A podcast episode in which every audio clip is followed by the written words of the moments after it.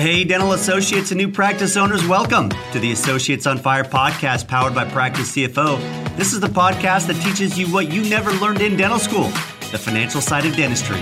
We cover topics from planning for ownership, buying a practice, to student loans, taxes, and all things financial for the hungry to learn dental associate. So let's light it up.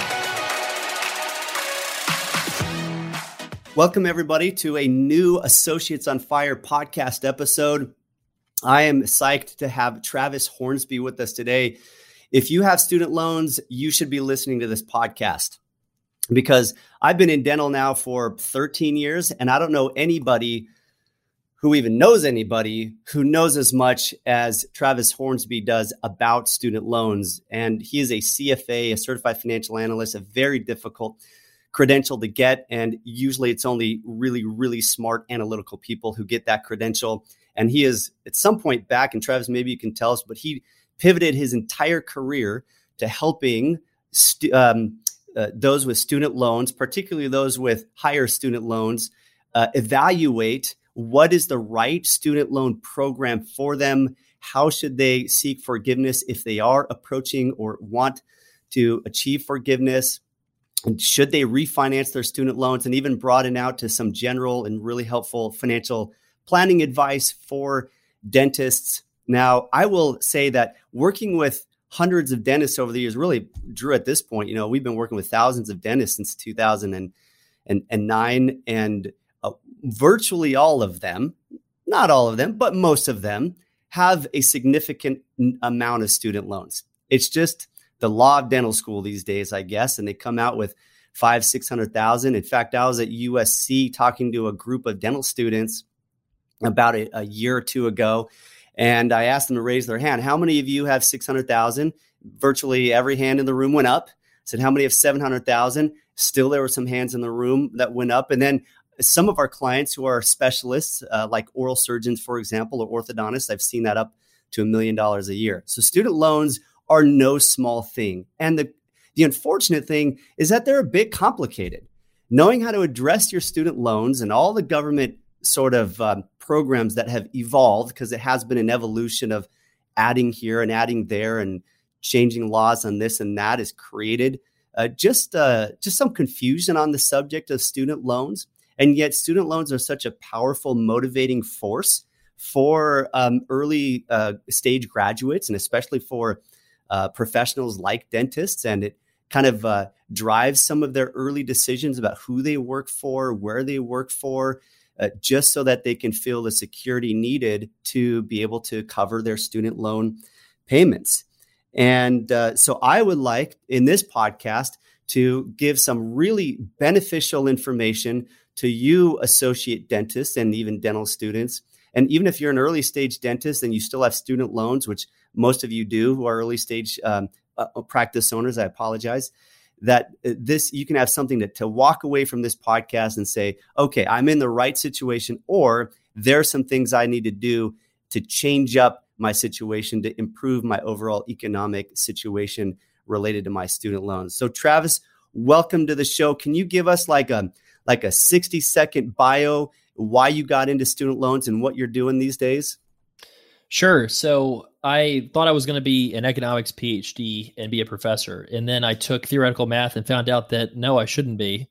And I really love the applic- you know, applied math. And so I became a bond trader and uh, then decided that, you know, no offense to my bond trader friends, but it was, wasn't a lifestyle that I thought I could do successfully long term and still, you know, have a, have a quality lifestyle. I, will I'll put it that way and uh, and so then I met my wife who had a lot of student loan debt, and I found the intersection of higher education and finance.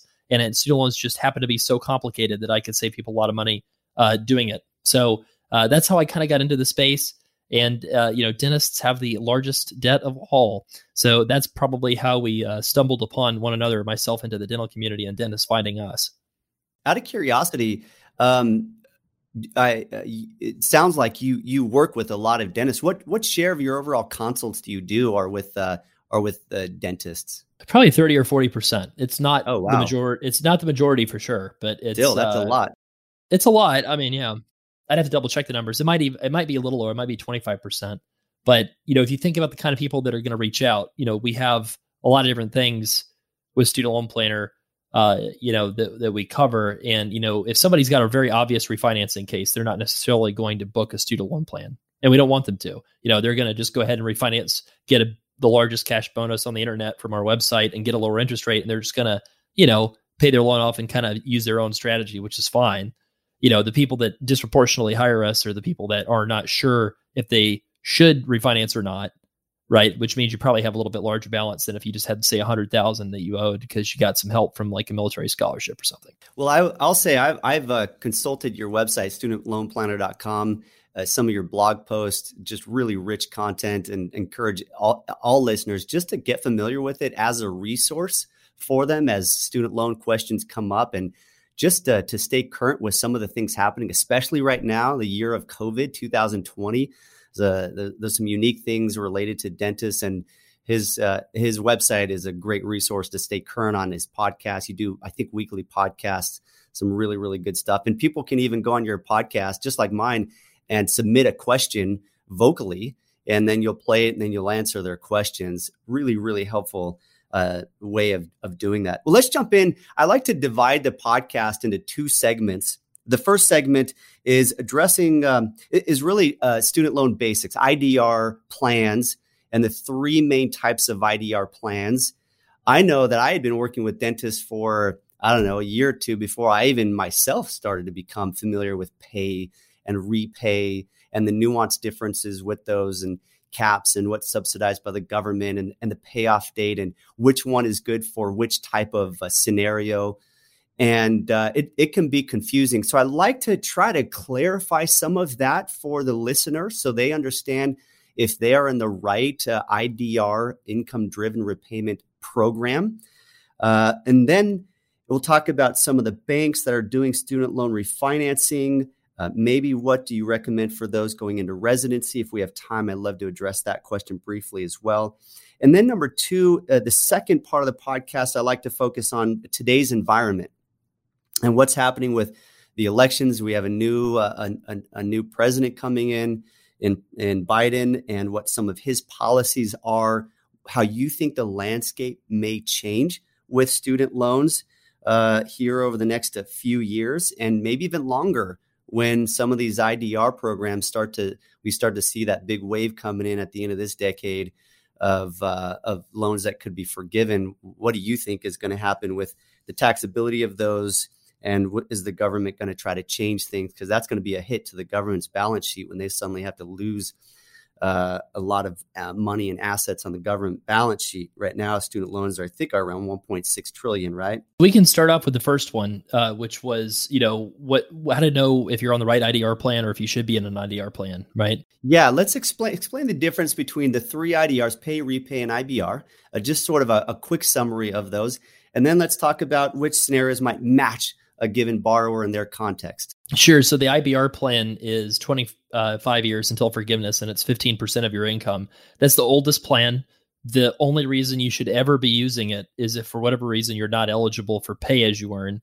And even then, there's only very specific reasons why you would use that. And they have to do with basically going for forgiveness and not being eligible for pay as you earn and being in a state with community property laws, which is nine states. So the that's too technical. Probably people just need to know that you probably shouldn't be using that plan. That's probably not the right one because the other two, pay as you earn, which was around 2013, and revised pay as you earn, which is around 2016, are both 10% of your income. What's the big difference though? Pay as you earn, you can forgive after 20 years and you can exclude your spouse from the payment calculation. The revised pay as you earn is 10% of your income for 25 years you cannot exclude your spouse, but it has interest subsidies where the government will pay 50% of all the interest that your required payment is not making. So, at a high level, what does that mean? It means that people for, that are going for forgiveness should use pay as you earn generally. People that eventually plan to pay their loans off should use revised pay as you earn.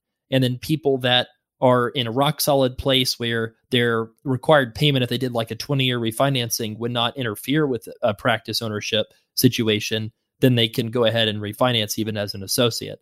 I just want to say that like we only ever tell somebody to refinance as an associate if you've got, you know, something that starts with a 100,000 something. You know, because if you take the 100,000 something and you do a 20 year uh, you know, even if it's like, you know, 150, 170, whatever, the payment would be around, you know, $1,000 a month or something if you do a, a 20 year refinancing. And that's not going to get in the way of anything from a practice ownership perspective. You know, anything with the, with the payment in the 2000 a month range or above, we definitely want to avoid. And, and the reason, you know, people want to figure out, well, which one should I do? you know, it is a little bit of a long answer. That's why we have an hour consult service to go over which one it is, right? It's not it's not a tried and true for everybody. But I know you'll agree with this. I think, Wes, you know, a lot of times people focus on the wrong thing from a cost perspective, right? You'll you'll not want to pay the, you know, X number of dollars a month for the more efficient billing system, but you don't think about the fact that you're spending four thousand dollars a month for somebody to manually do all the billing themselves and having an FTE in the seat to do it instead, right? So that's one analogy. Uh, there's plenty of others, I'm sure. But the thing about student loan refinancing is people get so hung up on the cost of the interest. They say, I don't want to be paying 6%. You know, I don't want to be paying 7%. I want to refinance it and get a lower rate right now, you know? And that's just not a good way to look at it because you could, you know, say you refinance a hundred thousand loan into a lower interest rate. Okay, maybe you saved, you know, three thousand a year in interest or something. But what if that caused you to give up on the opportunity to more quickly make thirty thousand a month more? you know, as a practice owner, right? And so people get so hung up on the loans. And the, the main thing is, is the loans need to fit into your life, not the other way around, right? And the loans need to fit into your plan for your practice and for your career and need to not, uh, not basically be an obstacle to those plans, including buying a practice and also buying a house. I've seen a lot of problems uh, with that. Just one more example, because I know people love examples. So I had a case where it was an associate specialist. I don't want to say what city necessarily, but it was in the Northeast. And uh, that specialist refinanced to like a five year variable rate, like a five or a seven. The required payment was $7,000 a month. This specialist had a child and both of the parents worked and the daycare bill was 3000 a month. So they had $10,000 a month required payments and the daycare doesn't show up in your credit score, but the student loan required payment does. And practice loan, you know, lenders as well as mortgage companies took a look at that 7000 required a month payment and they said, "You know what? Your back end debt to income ratio is too high." Meaning that you cannot have more than uh, it depends on the mortgage company, I think. I don't keep track of it exactly, but I think it's, you know, 40% or something can't be more than that going overall to debt payments. And so if you look at, you know, your mortgage and throw in a $7,000 student loan payment, well, pretty quickly, no, you're not going to be able to get approved for a practice loan potentially or a mortgage for a house where you want to live. And, uh, and so that's kind of like the loans driving the person's life versus the other way around. So a big part of what we do is making sure that never happens and people can live the career and the goals they have for their life, regardless of what they owe. So in our Associates on Fire program, the uh, one of the very first videos, if you go to associatesonfire.com, for you listeners, and you go to our video page, um, there's three fuel cells. Each fuel cell represents a stage in the life of a, a of a dental associate. And um, stage one or fuel cell one is pre ownership. Fuel cell two is going through the process of buying a dental practice, that acquisition experience. And then uh, fuel cell number three is stepping into ownership and running a dental practice successfully. Well, in Fuel Cell 1, we have a video called The Overall Timeline of Events in the Life of an Associate Dentist. And we, uh, we divided up into, I think, about six uh, segments. And you come out of school, and in phase, in pretty much all of these phases until the last one, we say, keep living like a dental student, keep living like a dental student. Don't release that pent up consumerism, I call it, which you're so tempted to do. But in all of these, the the very last one in that sequence of events is to then maybe refinance their student loans out of a federal uh, student loan program. Now, I want to emphasize real quick, just by way of basic definitions, that uh, uh, consolidating your student loans and refinancing your student loans are two separate things. Consolidating is when you're taking your existing federal student loans and you are simply uh, combining them into one, but it's still uh, with the government. The government is still acting as the bank. Uh, refinancing your student loans is when you take it out of the hands of the government and you put it in the hands of a private bank, and you can get lower a lower interest rate uh, uh than the than the government loans because on and correct correct me if I'm wrong, Travis, but but the private banks can uh, underwrite you as an individual, and if you're uh, if you're a lower risk, then you can get, of course, a lower interest rate where the government just has sort of blanket rates. Whether you you have a low credit score or high credit score doesn't matter. And so there, there's good reasons to refinance into a into a private loan. But in this timeline of events video on our Associates on Fire webpage, we say we, you need to first just try to create some liquidity in your bank account. Liquidity is cash. Have an emergency reserve fund. So get get that up to fifty thousand. Get that up to a hundred thousand, whatever it is. Because when you go to buy a practice, banks are going to lend to you if uh, you ha- if they believe you will be able to pay them back. Now, Travis, you were talking about that sort of debt to income ratio. You're exactly right. The banks look at this thing called the global debt coverage ratio. The global debt coverage ratio. And notice global means it's not just what debt is in the practice, it means they want to know that the cash flow from the practice, the revenue after expenses, is it going to be able to pay not only the debt that they give you in the practice, but also all personal debt that you have as well. So, in that example, Travis, somebody's paying $7,000 a month because they are just headstrong on getting their student loans forgiven. Good luck getting a loan from a bank to go buy a dental practice because your global debt coverage ratio is not going to be uh, healthy. And so that's why I always say, I know it's painful to see your student loan balance going up in these early years because accrued interest is being added to added to your loan and I, and I know you hate that and I am debt averse just like most of you are but we have to be smart about that as well and just know that there are bigger bigger things we need to address and getting you into a healthy practice that is going to earn you that in your example Travis an extra $30,000 a month well then you know you could use that extra $30,000 a month to maybe pay down your student loans but but I always say buy your practice buy your home, make sure you're funding your retirement plan, getting tax deductions wherever we can.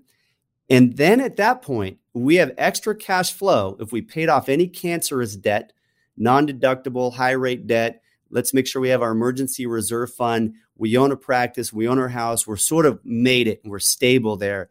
Now we can consider as, as maybe the next rung on the ladder of building wealth is to refinance your student loans. But you always have to keep in mind that once you cross that bridge, there's no going back, and you don't have the flexibility to um, to go on deferment or forbearance, or not that I want you to go on forbearance or deferment, but you don't have the same flexibility when it's out of the government's hands and in with with a with a bank. Travis, anything you want to add to that sort of sequence of events I'm, I'm recommending to to dentists? No, you're, you're absolutely right. You know, the like I said, the, the student loans are actually a relatively minor piece of your overall um, potential losses. Your your number one loss is going to be taxes.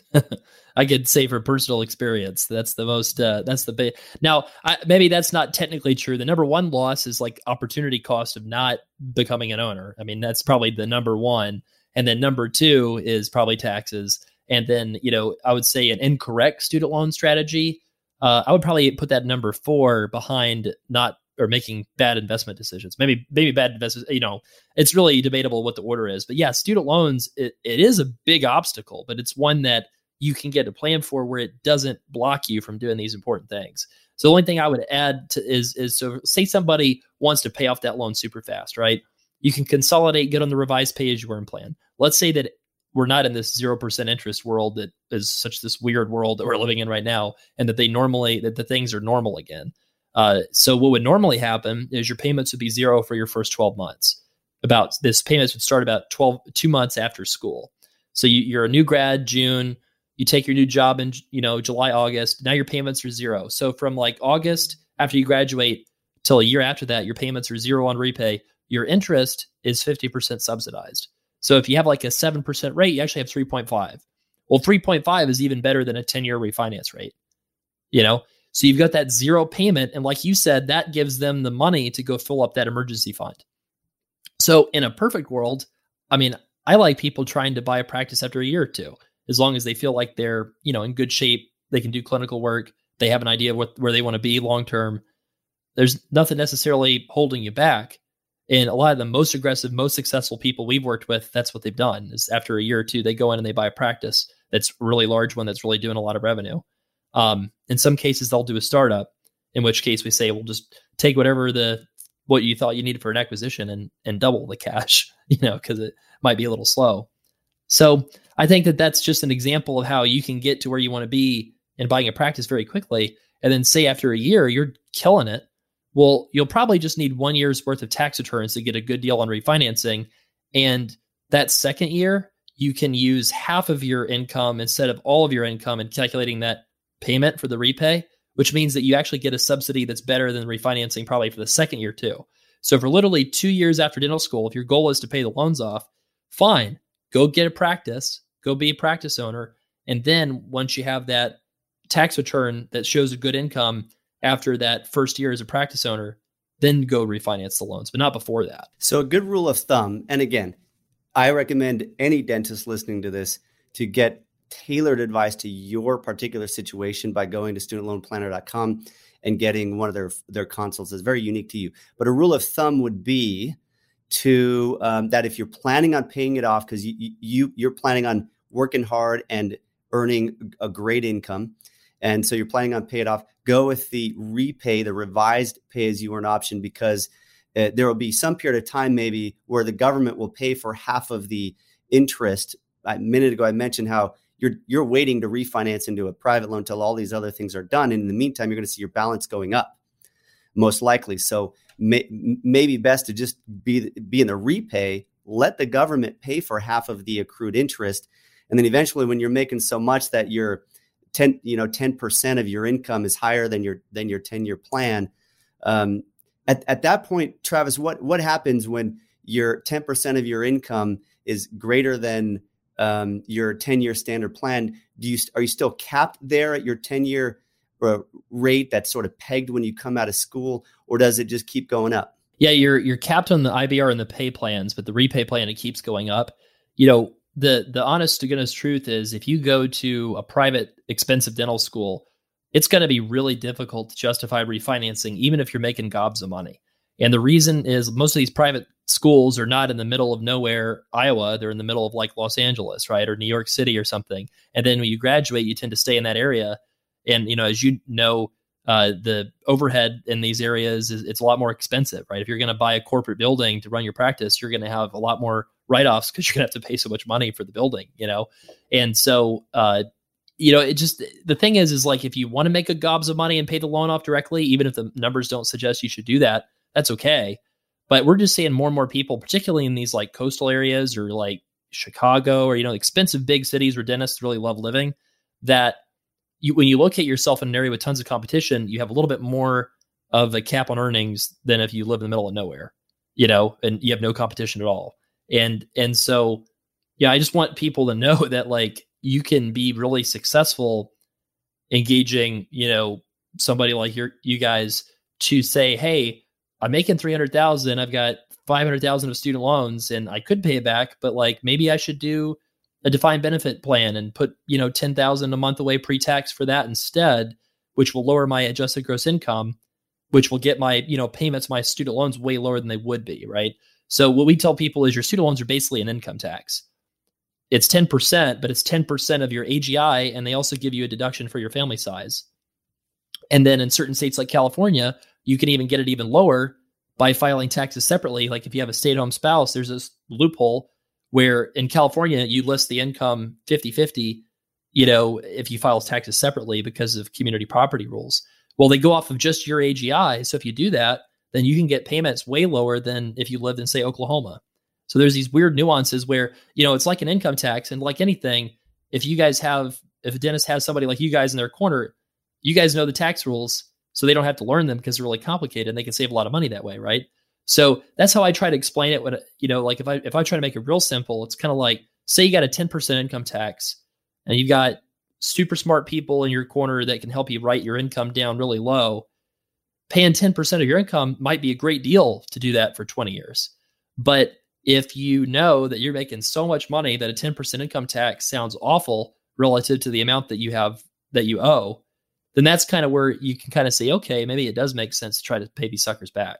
Yep, that makes sense. I mean, if you get to a point where your adjusted gross income is say seven hundred thousand dollars, and we work with a number of dentists who are AGI of seven, eight hundred thousand dollars. Certain specialists are up around a million dollars at time and even some GPs can can get up there as well if they you know if they they just have sort of a booming uh, practice then at that point 10% of let's say $800,000 $80,000 well 10% if you're on the repay program you're going to end up paying a, probably paying your student loan off over time anyways but what I would say is after you go through that series of events I mentioned of, of getting out of dental school buying your practice buying a home funding your retirement plan then kind of lift your head and say okay what what are the next rungs on the ladder in my uh, in my in my pathway to financial independence.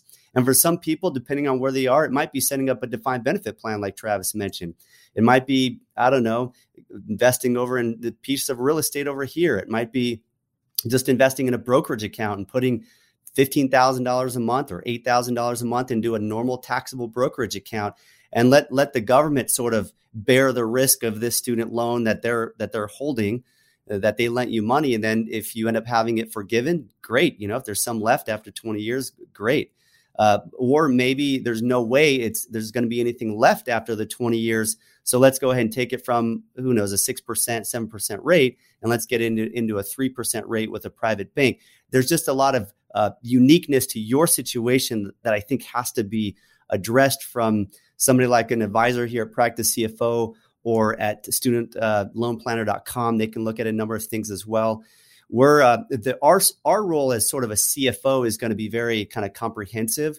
What are your taxes calculated to be? What's your overhead in your practice? How can we restructure your practice debt? What's your personal budget like? What happens if you fund a retirement plan? And we sort of look at all these levers and then we say, how can we shift these levers in the optimal arrangement to maximize your uh, your rate of speed of becoming financially independent. And there's just a lot that that goes into that. Um, okay, here's here's a question for you, Travis. Let's say let's say we decide this, for somebody it's in their best interest to refinance into a private loan. Uh, who are some of the main players out there in the banking world that uh, that will refinance rates? What are the current rates looking like? And then what are they looking in a potential borrower by way of liquidity and credit score and debt to income? That's a great question. So, uh, so the in terms of what banks, uh, I could give you a list. You know, there's a bunch of them. Um, I'll just mention a couple. There's like Earnest, Laurel Road, SoFi, Elfi, Common Bond, uh, Credible, Key, First Republic Bank, Citizens Bank. There's a whole bunch of them, right? Uh, for more experience on our site, uh, we have a page, studentloanplanner.com slash refi like REFI. And what we do is essentially take lower commissions than other places do to get cash back rebates or cash back bonuses when people refinance. That's not the reason you should refinance uh, at all, but you know you're going to get a better deal going through us than you would go get anywhere else. Uh, so that page has got about 98% of all volume represented that does student loan refinancing, and we put the people that do the vast majority of that 98% near the top. So you don't have to apply it like, you know, 10 different places. You can only apply to like two or three and you'll probably get, you know, the best rate available. In terms of what they look for, they want to see income, uh, they want your debt income to be below two to one. And we're just talking student loans. So for example, if you make $200,000 and they want you to have less than 400,000 in debt, that make sense? That's just like a general rule of thumb. They're going to want a credit score above 650, but really they kind of like more like 700 or above. Uh, you know, anything. Yeah. Right. And that's not going to, that doesn't count mortgage or personal loans either. It's just student loans. They want, you know, they, they basically want like no red flags, like no defaults or something, plus, you know, a student loan divided by income ratio better than two to one. And really that needs to be on a tax return. So if you've got, you know, you tell them your income's 200,000, but your tax return shows 110 because you took a bunch of write-offs and you had some losses for the business and whatever, then that might not work.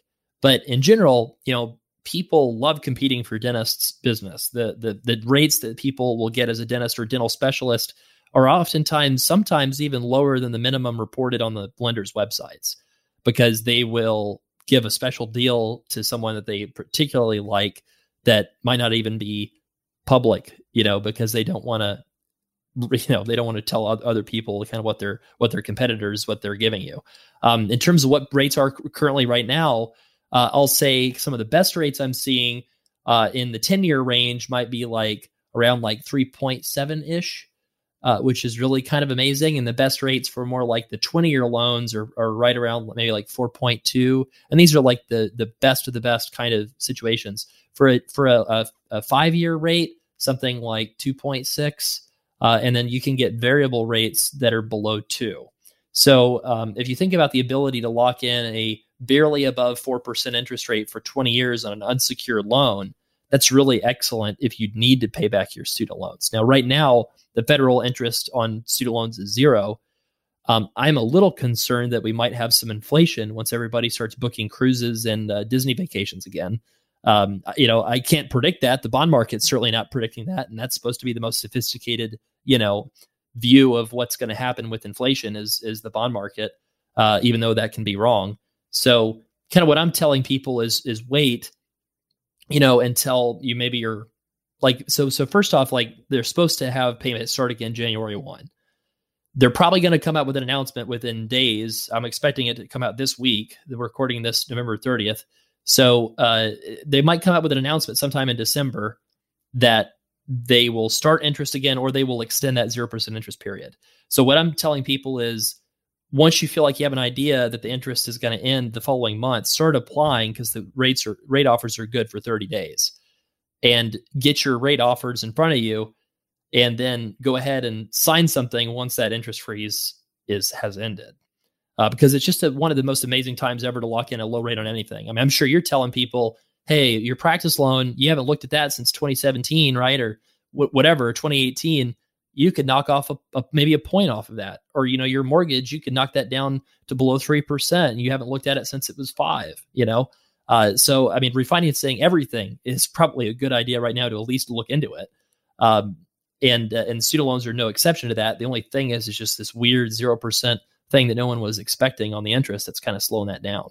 Yep, I think that's a good takeaway. And at the end of this podcast, we'll list some of the takeaways for for you dental students or, or uh, dental associates. What can you do with this information? One of them is, depending on where you are, it possibly uh, to look at refinancing given interest rates are so good right now. Now, I'd still say that's always in the context of the overall timeline of events and where you are, but but if you're uh, especially if you're a practice owner right now and you already own your house especially if you're already funding your tax deductible retirement plan right now, may not be a bad idea to to go and get some quotes. Now, are the banks looking for what um, what credit score are they looking at at a minimum? Yeah, like so 650 is the minimum, but you, like I said, you really need more like 700. And and you know, for most dentists, like through our site, you're going to get a cash bonus generally of at least a thousand dollars uh, from applying through us. If you apply when you get something in the mail, you don't get anything and you'll get the same and you'll get the same interest rate uh, as well. So you know it's kind of like you know Cyber Monday when they had Cyber Monday. Uh, there was this big coupon that they you know gave for uh, buying a brand new desktop like dual monitor set that I that I wanted to get. And if you like just applied directly, if you bought it directly on the website, you don't get that. But if you enter the coupon code, you get it, right? So that's kind of the, the analogy that I like to give people because that kind of make, makes more sense to people. I think when I say you get up to you know thousand dollars back. You know, student loan refinancing is very different from mortgage refi- refinancing or practice refinancing. Like practice refinancing often has prepayment penalties, from what I understand. So, uh, so with student loan refinancing, there's never ever any prepayment penalties. You can pay as much as you want whenever you want. And the difference between a 15 year and a 20 year right now, the 20 year is only 0.1% higher. So honestly, I find myself right now recommending people do the longest term you can right now just to lock in a low payment and a, a reasonably low interest rate. And what we tell people is uh, I'm kind of conservative when it comes to debt. I don't like having uh, debt necessarily, like unless there's a specific reason for it. And then I especially hate non-tax deductible debt, and student loan debt is not tax deductible, which is makes it especially annoying. Uh, and so people can pay extra on their student loans while having a low required payment. So we've come we've coined this term called the student loan refinancing ladder that we like to explain this with. Basically, if you're on a ladder and you're walking down from a roof, you start at the top rung and you walk your way down. So what people can do is say you have a $200,000 loan, that payment on a 20 year might be like 1200 a month. If you did a 5 year it'd be like 4000 a month or you know, something like that, right? So you get that $1200 payment, pay a lot extra if you're making gobs of money and you're putting some of it in investments and then you just don't know where else to put it. So oh, okay, might as well put it on my loans And the thing is, is imagine if you had had that shutdown with that $1,200 student loan payment, you would have been in great shape. But if you'd had the $4,000 payment, or if you wanted, you know, or say you just wanted to expand your practice or something, that might make you a little bit more risk averse, which we don't want to have happen. So start off with that 20 year loan term, pay it a lot down since there's no prepayment penalties, and then refinance it again. You can get another bonus if you want, and then get like a 10 year or a five year once you paid it way down. And then the payment won't be all that larger than it was before and you cut down the amount of time you were going to be in debt by a lot too. That's solid advice. Going with a 20 year gives you flexibility. And the rate differential is so marginal there. It's probably worth paying just slightly more from an interest rate perspective to give you the flexibility to back off the the uh, the amount you're paying per month. If another rung on the ladder, going back to my analogy, emerges as being a better option or a better use with your dollar. Becoming financially independent is a lot like thinking like a bank, which is how how do I take my my my cash, my surplus cash, and apply it in a way that I get the most return on that dollar as possible? And it may not always be what what it is today. It may be different to tomorrow. So if you do a 20 year loan uh, and then go and pay the extra as if it were a 10 year loan or heck a five year loan, whatever you want, and then you need to back off that because you need to go buy the next CAD CAM and you don't want to take on a, an equipment loan to do that or whatever, then then you've got some cash uh, to to be able to do that. I know one of the banks we had uh, come across a lot and even referred over to a bit was um, First Republic Bank. And they had required doctors to have 30% of the amount being refinanced in cash, at least that's here in Southern California. I don't know if First Republic is like that globally. Is liquidity uh, important? Having cash on hand important when you go to do a refinance? Only with them. So they don't really care. Maybe maybe maybe Earnest might might care a little bit. I know they're public about uh, you know using alternative you know metrics when approving someone. They might be, care more about you having assets and things like that. But no, they really care about your credit score generally and just having that income that's needed to cover the the debt. Uh, you know, and, and maybe in some cases, like if you're in an expensive area, they might look at 120,000 income in Southern California very differently than 120,000 in Iowa. But in general, they're going to care just about your credit score and your income and just not having any red flags. And that's pretty much it. Got it. Here's a question that I think a lot of dental students uh, have or uh, associates have that I not sure if I entirely know the answer to. Sometimes I think I do, but how how much are you able to as an associate dentist or as a borrower with the federal government almost manipulate the amount of earnings that you are uh, that that you report to them. In some cases, I hear all they look at is your W two.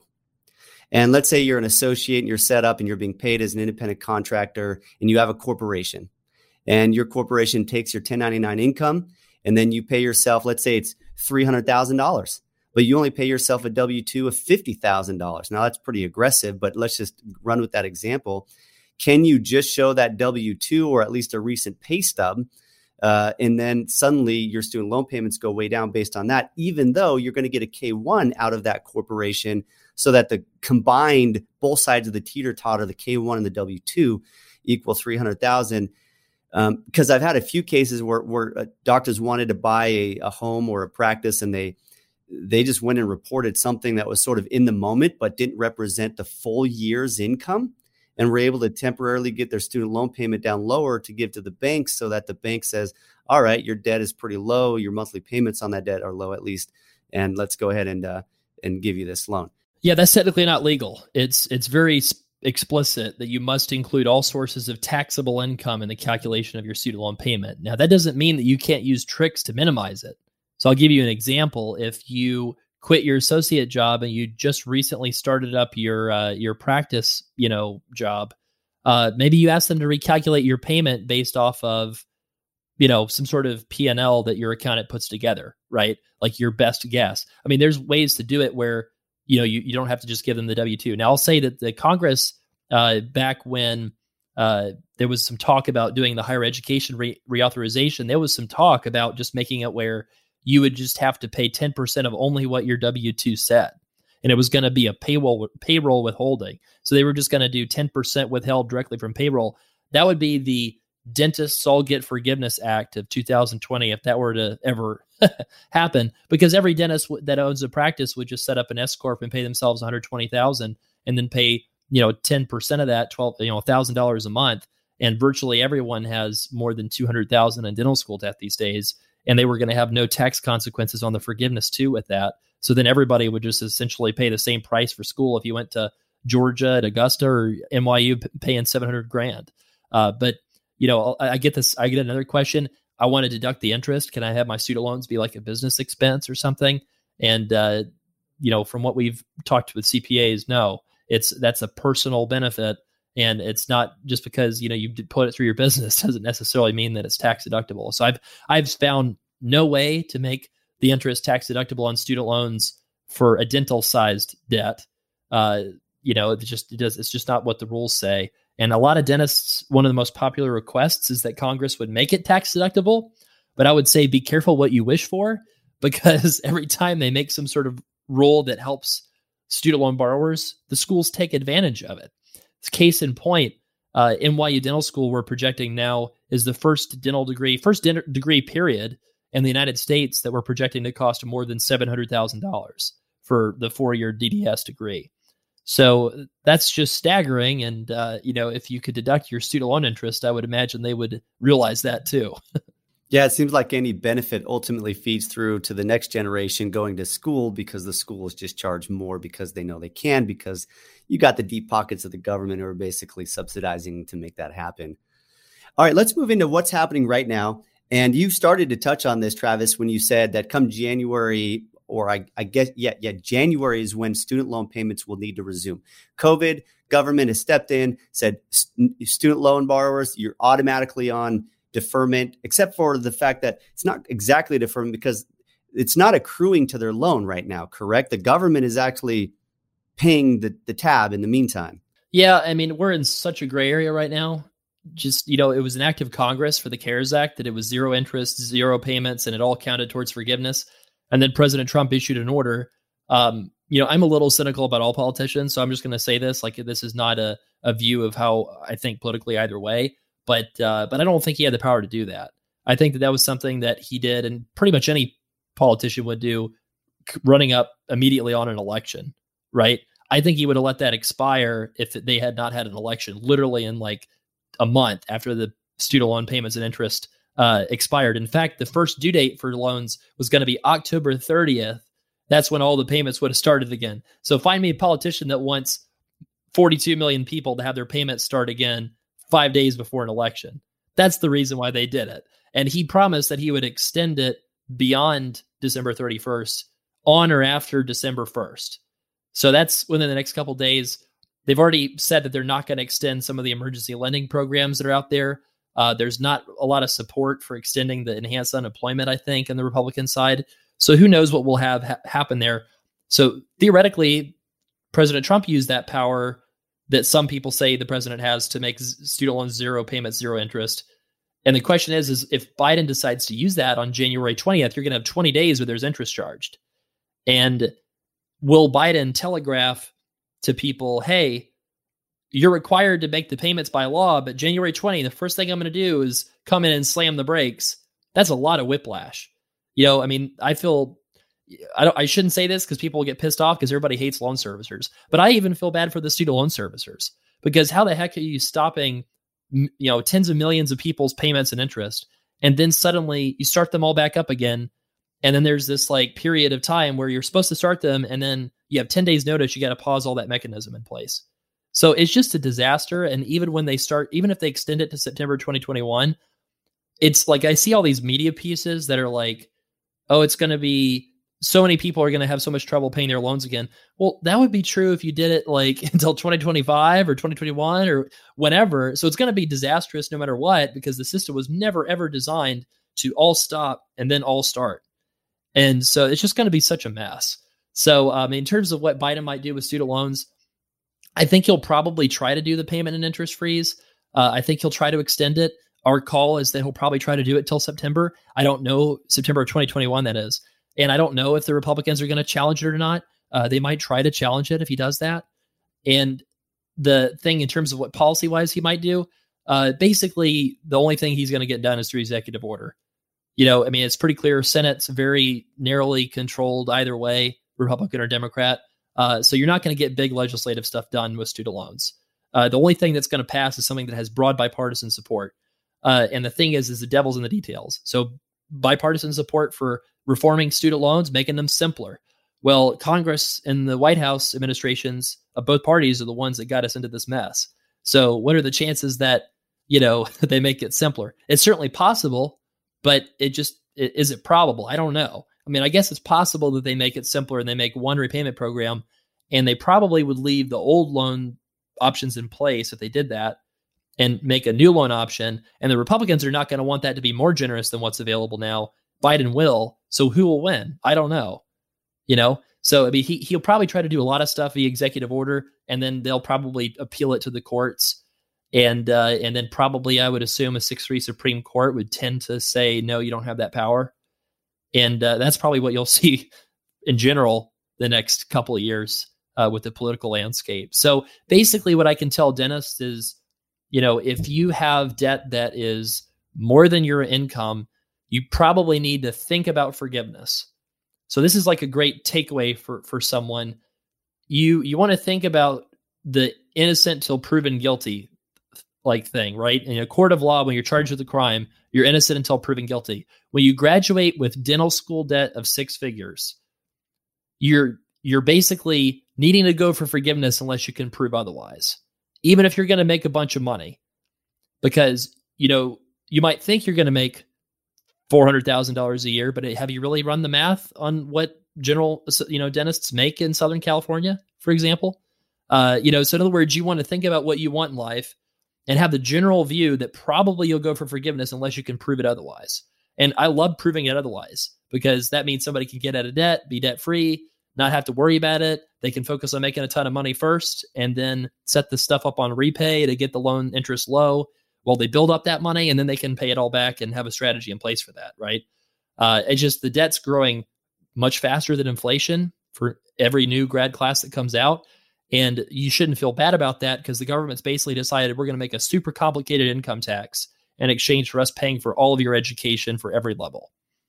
That's really the takeaway. And for most of you listening, given the Associates on Fire podcast is for early stage associates, most of you aren't even at that point in your timeline where you would even consider refinancing uh, yet uh, because of those uh, events we recommend beforehand. Now, Travis, there's two areas that I'm wondering if there is bipartisan support for, and I honestly don't know the answer to this. But the first one is um, the the the tax on the discharged debt after 20 years or 25 years on the REPAYE, uh, the tax bomb, as we call it. Is there bipartisan uh, support at some point to remove that from taxability? I know it's going to IRS is they want their sticky paws and everything, so this is going to have to be a legislative override of anything the IRS is, is going to do on this.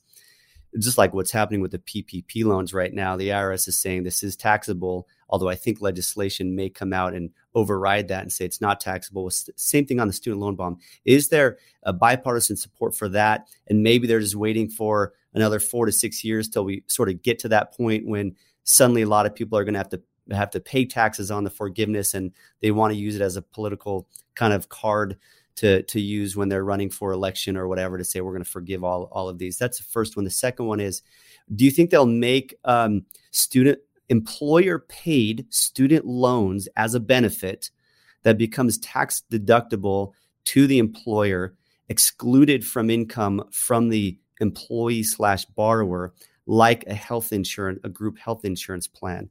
Can you address those two questions? Yeah, sure. So the first one is the tax bomb. I think it's extremely unlikely that you're going to have the tax bomb actually be assessed on this generation of dentists. And I'll tell you why. It's because the student loan system is an absolute mess. And you're going to have millions of people, not just dentists, but every single major profession with a three or four year graduate school degree is being vastly overcharged because the schools are getting away with murder. And they're charging whatever they want because there's unlimited borrowing, right? And so millions of people, tens of millions po- po- possibly, will have a huge tax bomb. And I would say millions will owe a six figure tax bomb. It'll be single digit millions, but it'll be a lot. And those single digit millions of people will be highly educated people in their 50s, 60s, and 70s. That's the most valuable demographic group as a voter, right? So I think it's extremely likely that politicians will say no tax bomb at some point. The only question is, is when.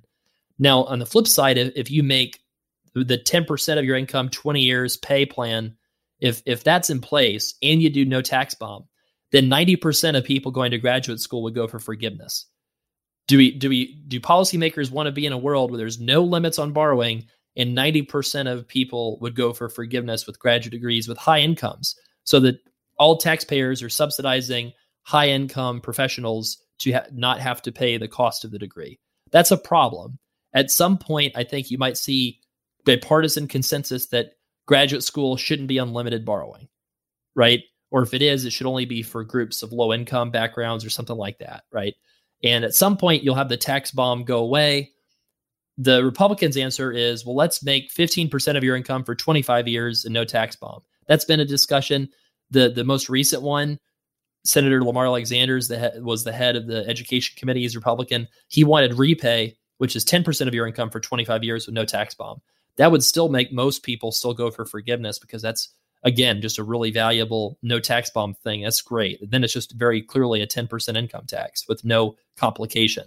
So uh, I think that there's some serious possibilities that you would see some bipartisan consensus that might pass in the next two to four years on this on the tax bomb and then on on simplifying things and then the, the other question you asked was are they going to give uh, make it like health insurance where employers can make pay student loans and deduct it uh, they might. They did that in the cares act. They said you could do up to $5000 uh, as a um, you know fi- up to $5000 basically as a tax-free payment uh, towards student loans approximately. And it's tax free on the employer and employee side. So it's it is very attractive.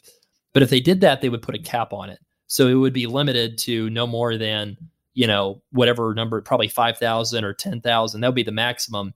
So that does not mean that you're going to get to pay your student loans through your corporation tax free if anything you might get you know a four or five hundred dollar a month kind of benefit that you would that you could add and uh, and maybe if you did that, maybe it would probably look more like 401k rules rather than you know health insurance rules because you know 401ks you have to kind of treat a lot of the employees kind of somewhat equally, right? There's some like compliance rules involved.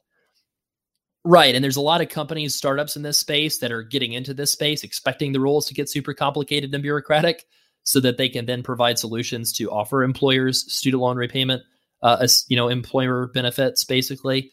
Uh, but there's pushback on the conservative side of things because they know that if they did this tax break, then that means that they would have, uh, you know, they would essentially have a, uh, uh, subsidy again for the schools. If you don't limit the borrowing, it's just a backdoor subsidy for the schools. So the higher education groups really pushing for this. And reflexively, I think the Republicans, whenever the higher education groups push for something, the Republicans' reflex is to resist. Uh, so you know, I, I, get that a lot of people want that benefit, but um, it was only added in the CARES Act, kind of as a let's see what happens. And uh, you know, I, I had people tell me during the March, April, May, June timeframe that zero employers were interested in this because everybody was focused on keeping people employed. You know, and then maybe December, maybe some people are trying to do it last second because the year was better than they thought it was going to be. Uh, but un- un- unlikely, I think they do it long term with something that means something to people. One of the reasons I asked that is because right now there's there's a trend. You, you're you're in the world of dental a bit with a number of dentists you work with. A lot of them are working for large group practices. There's a lot of consolidation in the industry right now, and some uh, there's a lot of failed consolidation, and there's some successful consolidation as well. But it's definitely a trend in, in that world. And one of the benefits that I'm seeing emerge are for larger groups to entice the the ambitious, the the the clinically uh, strong, you know, students is to come work for us, and we'll help pay for some of your student loans. So if that can be excluded as a benefit from income up to some point and tax deductible to that large group dental practice, I could see that um, almost strengthening what is the existing trend, which is student loans are driving a movement toward consolidated dental groups because of the uh, sort of the security of income. Because they one thing they know how to do pretty darn well is get get people in the chair, and if there's people in the chair and you're doing some clinical work, you're going to have a a, a, baseline level of income that you can count on, as opposed to going to a private practice where you're just crossing your fingers that somebody shows up because you got a dental, I mean, you got a student loan you got to pay. Um, so that that's one of the areas I'm kind of the, the troubled areas I'm seeing uh, that uh, dentists are are yeah, let me just let me just say I'm against anything that's not better financially for the dentist, where it gives them more freedom, more flexibility, a better life, and allow them allows them to be their own boss and make the decisions, right? And so, you know, I got a lot of requests actually from major employers and lobbyists that wanted to partner with Student Loan Planner to co-sign on a uh, letter, basically of support for making this a tax deductible benefit. And I said, absolutely not. And they said, what? Why would you oppose that? And I said, I don't want people to be even more tied to their jobs and incapable of doing entrepreneurship and starting their own businesses and being their own bosses. I don't have an interest in making sure that you have an extremely captive, risk averse labor force. That's what you want, you know, and that's and that's what they wanted. Is they wanted, you know, because think about health insurance. Health insurance ties people to jobs so hard because you think, oh my gosh, I cannot lose this health insurance because the ACA bill is going to be 20 grand or something really high, right? And so people overvalue it mentally, you know, compared to the actual value. Same thing that, that would happen with student loans. You know, they just want a way to create another benefit to tie you even harder to the job in a world where a lot of millennials and Gen Z people are doing a lot more entrepreneurship than you would expect with this level of student debt. So I hope they don't do it. I know a lot of you out there, a lot of your listeners probably want it to be deductible because it would save you some money. Uh, but but I would suggest that you uh, well, maybe I don't know. Maybe you should root for it because then you'll have less competition. Uh, you'll just have all these big groups, and you'll be even more of a craft beer kind of a you know a business uh, than you already are. I don't know. Well, a lot of students coming out of dental school, they the larger group practices give them a real safe place to go and uh, uh, hone their clinical skill set, and uh, and it sure does make a make a lot of sense for a lot of people. And so many of my practice owners now, be, prior to that, they were working for a larger group dental practice, and um, and really really became efficient and quick at at being clinicians. Um, but but I also don't want the tail to wag the dog. I mean, you shouldn't be working there just because you have predictable income to pay your student loans when so many of these amazing benefits that come with practice ownership uh, exists and still exist today in spite of this uh, trend in consolidation. I mean, in medical, med- medical consolidated heavily a long time ago, uh, but there's still a segment in medical where a lot of medical doctors want to uh, own their own practice. And there's always going to be a, some consolidation and then some fracturing, and it almost like pulses, ebbs and flows over over time as people want different things. Well, we're definitely here to support the private practice. We believe there's a lot of great things to come out of the private practice, and I'd say even maybe maybe the optimal scenario for somebody who's wanting a good income, a good life, control their clinical output. They're wanting to control their culture and their experience in their career and just have more of that hands-on approach obviously practice ownership is the place to go. Even though i've mentioned in some podcasts i think there will be a place for consolidation of outsourced services for those private practices to get some of the benefits of scale. I think we'll see a lot of that in, in the industry as well. We're coming up on an hour here so let me let me ha- have us end off by just talking about the student loan servicer landscape and there was going to be a big change. I, I haven't been current on this, Travis. So get me current. I think it was going to be in September of this year that they were going to consolidate the what is it nine student loan ser- servicers. I can't remember exactly how many are out there. They're going to consolidate them and uh, into I think three. And there's going to be a lot of migration of, of data from one you know com- one company's one servicer's hardware over to another one and, and maybe we should be downloading some of that to, to have it on our locally on our own computers now in case something doesn't look right when it comes out on the back end after that conversion. What's happening in that landscape and what should doctors be doing right now? Absolutely nothing. So, December 2021 is the first date you need to worry about it because they decided to just extend all of the servicer contracts by a year.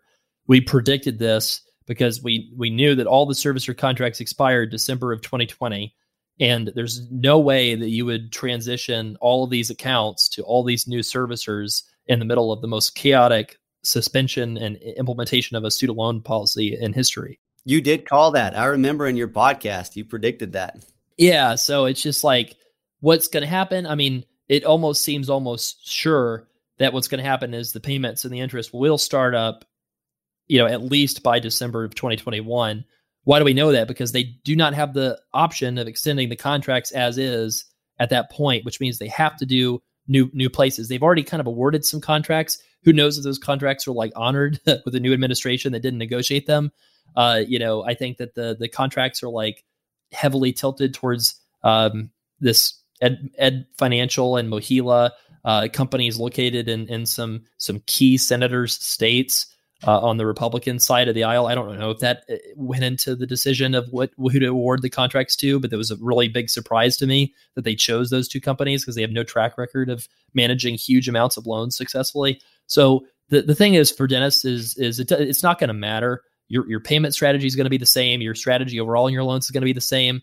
If it does transition over, it's going to affect everybody. Uh, the, the, you know what I tell people is don't call the servicer because you're going to get a different story every time you call you can call for basic factual stuff, right? Like when did my payment when when was my last payment posted?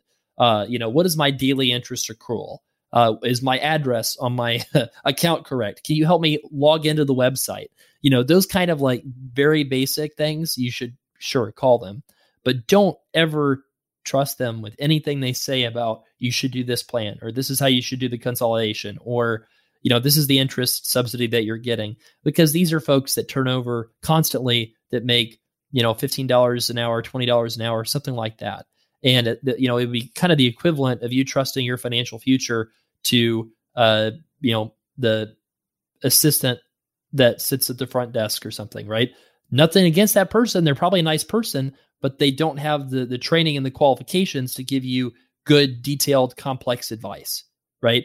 Maybe occasionally you'll get somebody really good that actually will be able to give you good advice that that sits in that role you know? But it's it's just you shouldn't expect that. And that's what a lot of the internet you know if you read the internet that's what they say is oh never pay for student loan advice. Well because they're talking to that person that's got $30000 of loans that uh, makes 20000 a year. They're not talking to a dentist that's got 400000 of debt with all the complications that dentists have. So some of the big ones are going away, right? Is is Navient uh, are they going extinct here with this transition? Nelnet, some of those bigger ones? We'll see, right? We'll see. Uh, you know, I don't see them going away because things are so complicated. They're so entrenched. They have so much of a track record with everybody's data and everything. I mean, it, it's going to be a mess no matter what they do. It wouldn't surprise me if they kind of decide last second, well, maybe we'll keep you at some level. Like we'll keep half of the accounts over with you or something. I don't know. Um, if they're going away though, just know that your loans are just moving servicers. The the owner of the loans is the same. What what happened before 2010 actually is the loans will literally get bought and sold around. And your loans might transfer three or four different places because people are essentially buying all the loans from different places. Now the owner of the loans is always the US government. The only change is just who collects the bill. So don't stress about it. It's not worth worrying about. Should uh, should dentists be downloading their their file? I can't remember the name of that file from uh, studentaid.gov just to have it in, in their records, or, or we can feel comfortable that these student loan servicers are going to manage the the accuracy of the data as it maybe moves uh, moves platforms. I I wouldn't worry about it. The the you know the physicians going for PSLF, which is very specific, ten years until forgiveness. You have to work for public service employer, have all that documented that's who I would tell to download the the forms and the credit, but not not somebody who's a dentist. They have it all backed up in a centralized database, and you know if that gets wiped away, you know probably everybody's loans get forgiven. You know, great. Travis, this has been really educational. Can't uh, thank you enough. Uh, there's a lot of of thoughts that I had on on different subjects, like the PSLF that we didn't get into. Would love to have you back on the show to address maybe some of the more granular areas, um, like uh, like that, if we have time and um, and of course your podcast studentloanplanner.com it's one of my regulars that uh, i listen to just to keep up encourage dent i've encouraged a number of dentists to listen to that as as well. And um, any any final parting words of wisdom for for dentists who have these high levels of student loans that they should be anything they should be doing right now to be to be current and smart with that with those loans? Your debt is an income tax worst case scenario. And if you make it you're making so much money that paying an income tax is not really a good deal anymore, you have the luxury of buying out that income tax and just paying a flat monthly amount every month. That's a wonderful thing. And it means that your dental education is always a good decision, basically, because you're going to make way more money as a dentist or dental specialist after taking out that income tax hit for the loans than you would make if you just did your bachelor's degree. Maybe not as much as if you'd gone to work at Google or Tesla or something, but heck, you know, I wish I could have gotten in on that too if I'd had a crystal ball, right? So just be grateful for the decision you made. You're better off than, you know, 95% of Americans, even when you take into account the uh, the student loans because they're just an income tax. So no, you don't have negative 500,000 net worth. You have a 10% income tax for 20 years, which means that you have way higher earning potential, which means you're going to get a lot more money and save a lot more and invest and all that more than most people will. So the actionable takeaways, something I'm wanting to do on all my podcasts is what are the takeaways? Well, number one is um, if you're you know early stage, you don't own a practice yet, you don't own your house yet, don't don't really even think about refinancing your student loans. You've got bigger fish you're trying to catch. And uh, and then eventually, when you have all that, you have your retirement plan in place. Then you can lift your head and say, maybe, maybe refinancing my student loans is uh, is the next step. And if you do, uh, given the 20 year rate, assuming at that point the 20 year rate isn't much higher than the 10 year rate, you might as well go with the 20, pay it off as if it's a 10 to leave you that flexibility of reducing your payment uh, if if needed. Um, what else do we have? If your if your debt to annual income is pretty high, generally the uh, the REPAYE option is your better option because the government will subsidize or pay for half of the uh, accrued interest, or if you absolutely know you are going to get out and be in the top five to 10% earners of dentists, you, it's very possible at some point you will pay off your loan. So go for the um, go for the REPAYE option at that point so that the government can pay for some of that while you're en route toward the student loan forgiveness. If you think you are going to try to hit the, the forgiveness mark, go with the PAYE option, which is only 20 years instead of 25 years. And the cap is, is there at 10% of your income. And so even if you are making more, it's still capped on how much you're paying on your monthly student loans. We didn't quite get to um, students going into residency, but oft, oftentimes they go into deferment or forbearance. I what I say is no, just go on on PAYE 10% of very little is going to be very little. And it allows you at least to start the clock of forgiveness, whether you're doing the PSLF or a pay or REPAYE. And, uh, and that I think that's going to be a much smarter thing uh, to do to do as well. Real quick on that, you need to ask for you need to ask for an in-school deferment waiver request form. So that's what you need to try to ask for. You're not guaranteed to be allowed to do that during residency, but it's worth trying and and that form allows you to go on the PAYE program while you're in residency is that right? It potentially. And and and you know REPAYE if you think you're going to pay it back right? And and PAYE if you think maybe i won't. Got it. Okay. And you know as i sort of step back from all this all this sort of movement and things going on in the student loan world i i you know i just see there there is a big there's a big problem that our government needs to address, which is the cost of education seems to go up and up and up, and partially because of this huge subsidy from Uncle Sam, who ultimately is going to pay for a good portion of these costs through forgiven amounts on on these student loans. And there's 1.6 trillion dollars. Now I know the government throws around trillions like it doesn't mean much, but you know, 1.6 trillion dollars is a lot of money. And uh, this is not a political statement, but when I hear of politicians talking about just making college free uh, or just forgiving all of student debt practically as, as a numbers person and as a person who thinks about budgets and inflow and outflow that would be pretty catastrophic for if the government were treated as a business that would be catastrophic to that company uh, their balance sheet to lose that asset because your debt is the government's asset and I don't think that's a terribly practical approach. So I'm hoping that we can find a solution that find that meets a a practical kind of middle ground to help student and borrowers who are struggling because there are st- borrowers who are struggling and have the right program that doesn't necessarily incentivize uh, college costs, university costs to keep going up, uh, but can help the borrowers without necessarily uh, creating a, significant financial challenge of our government, which ultimately will likely mean more taxes for a lot of people, including many of you listening to this today. We'll end up paying for that later. So hopefully there will be some things proposed that can help solve this problem. Travis, thank you again for being on the podcast and uh, appreciate uh, really appreciate that. And we'll you know we'll, we'll keep in touch and have you on the show again. Thanks, guys.